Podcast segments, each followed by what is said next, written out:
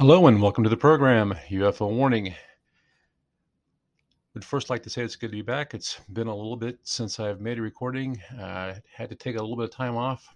Wasn't feeling too well for a while there back last year, but doing much better now.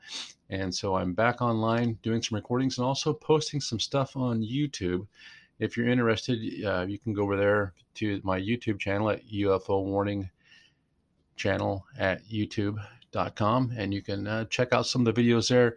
Um, putting up a few videos with maps and stuff to and a little bit of uh, background details showing uh, some of the stuff that we're talking about uh, on the podcast as well.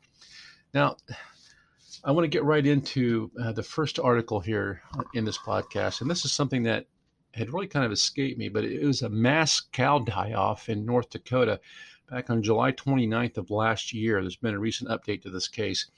But I want to start off by reading the first article that came out here back in September. This is this is a strange one. It says North Dakota officials investigate unnatural deaths of 58 cows.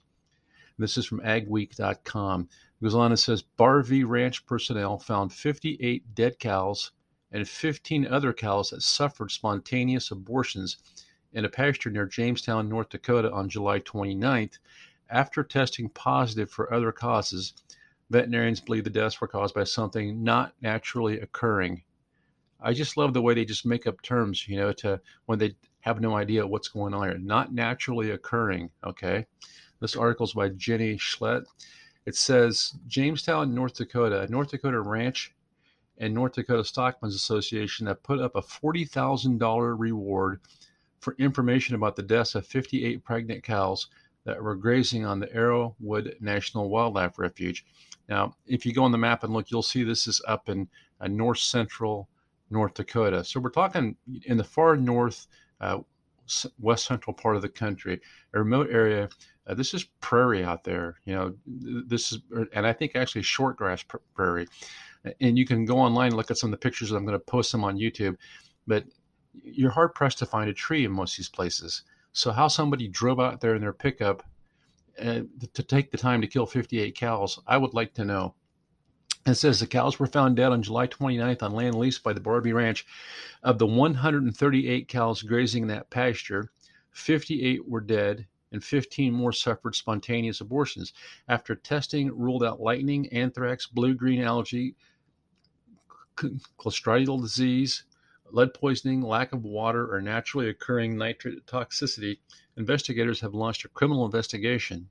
At a news conference held at the Jamestown Law Enforcement Center on Wednesday, September 1st, officials with the North Dakota Stockmen's Association, Stutsman County Sheriff Department, and North Dakota State University joined rancher Brian Amundson to discuss the case. Amundson said he had checked the cows a week prior on July 23rd. The cows in that pasture were in his fall calving herd, which would be due to calve in September and October. His crews were busy with artificial inseminating their larger spring calving herd. A crew on horseback went to move the fall calving cows to a new pasture on July 29th and found the dead animals.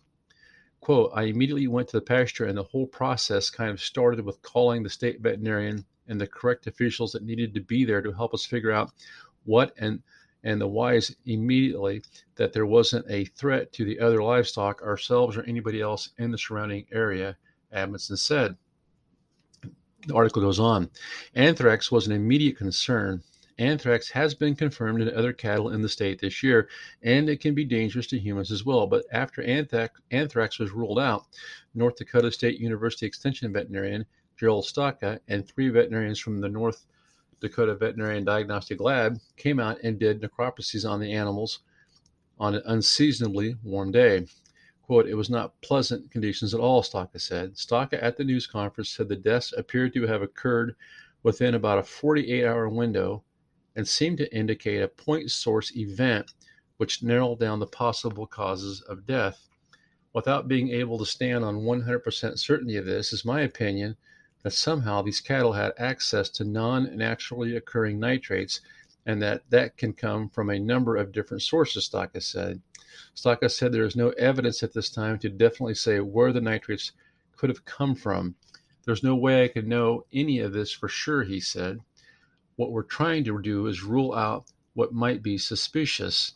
Dr. Gerald Stokka, North Dakota State University Extension veterinarian and livestock stewardship specialist. This is with the media on Wednesday, September 1st, 2021. And Then it goes on, talks about that a little bit. And then it's the stock has said there was no way to accomplish nitrate toxicity if someone were set to do. There are ways to accomplish nitrate toxicity if someone were set out to do so. Dry urea is one possibility. He said he recalled an incident when he worked in Kansas where dry urea was applied to an area and some spilled. Cattle walked by and ate it and died. Okay, this is very weird. So, in other words, they're saying possibly somebody took a truckload of, of urea out there, powder, pellets, whatever, and fed to these cows. Seems strange to me. Dr. Gerald Stokka, North Dakota University Extension veterinarian and livestock stewardship specialist, talks at the, and then goes on. It says whether it's dry urea or placed in the water, I'm not sure. He said, Stokka said there were low levels of nitrates in the water, but not enough to have caused the magnitude of death loss as occurred, plus the surviving cattle were moved to an adjacent pasture with the same water source without incident. So, in other words, if these cows were poisoned, it wasn't through the water supply. Stutsman County investigator Jason Falk said two hay fires at Amundson's ranch in very close proximity to the pasture where the cattle died are also under investigation. Those fires on April 10th and 22nd have been labeled highly suspicious and resulted in the loss of 2,000 bales of hay worth $200,000. Amundson said the incidents have been an unnecessary distraction in a year already full of challenges.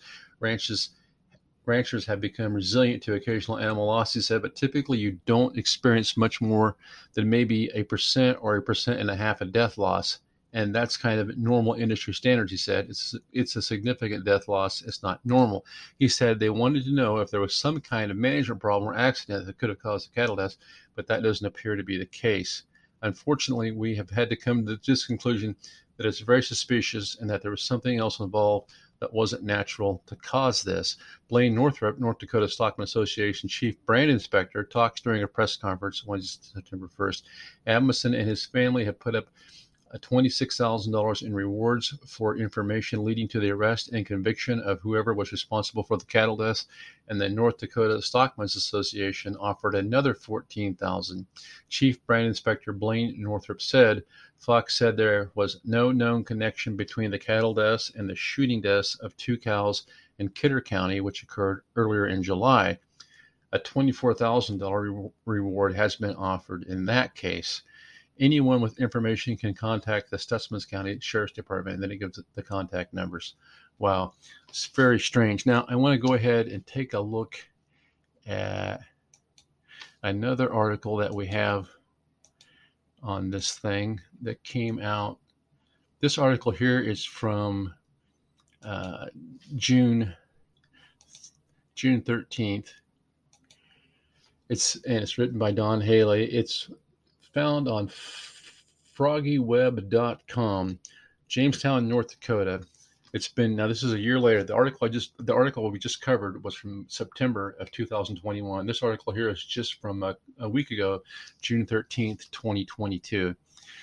It says Jamestown, North Dakota. It's been nearly a year since large-scale cattle deaths were reported in Stutsman County. and it remains unsolved. The Sheriff's Office and the North Dakota Stockmen's Association call for the public's assistance in the investigation. But Deputy Jason Falk says no information has come forward.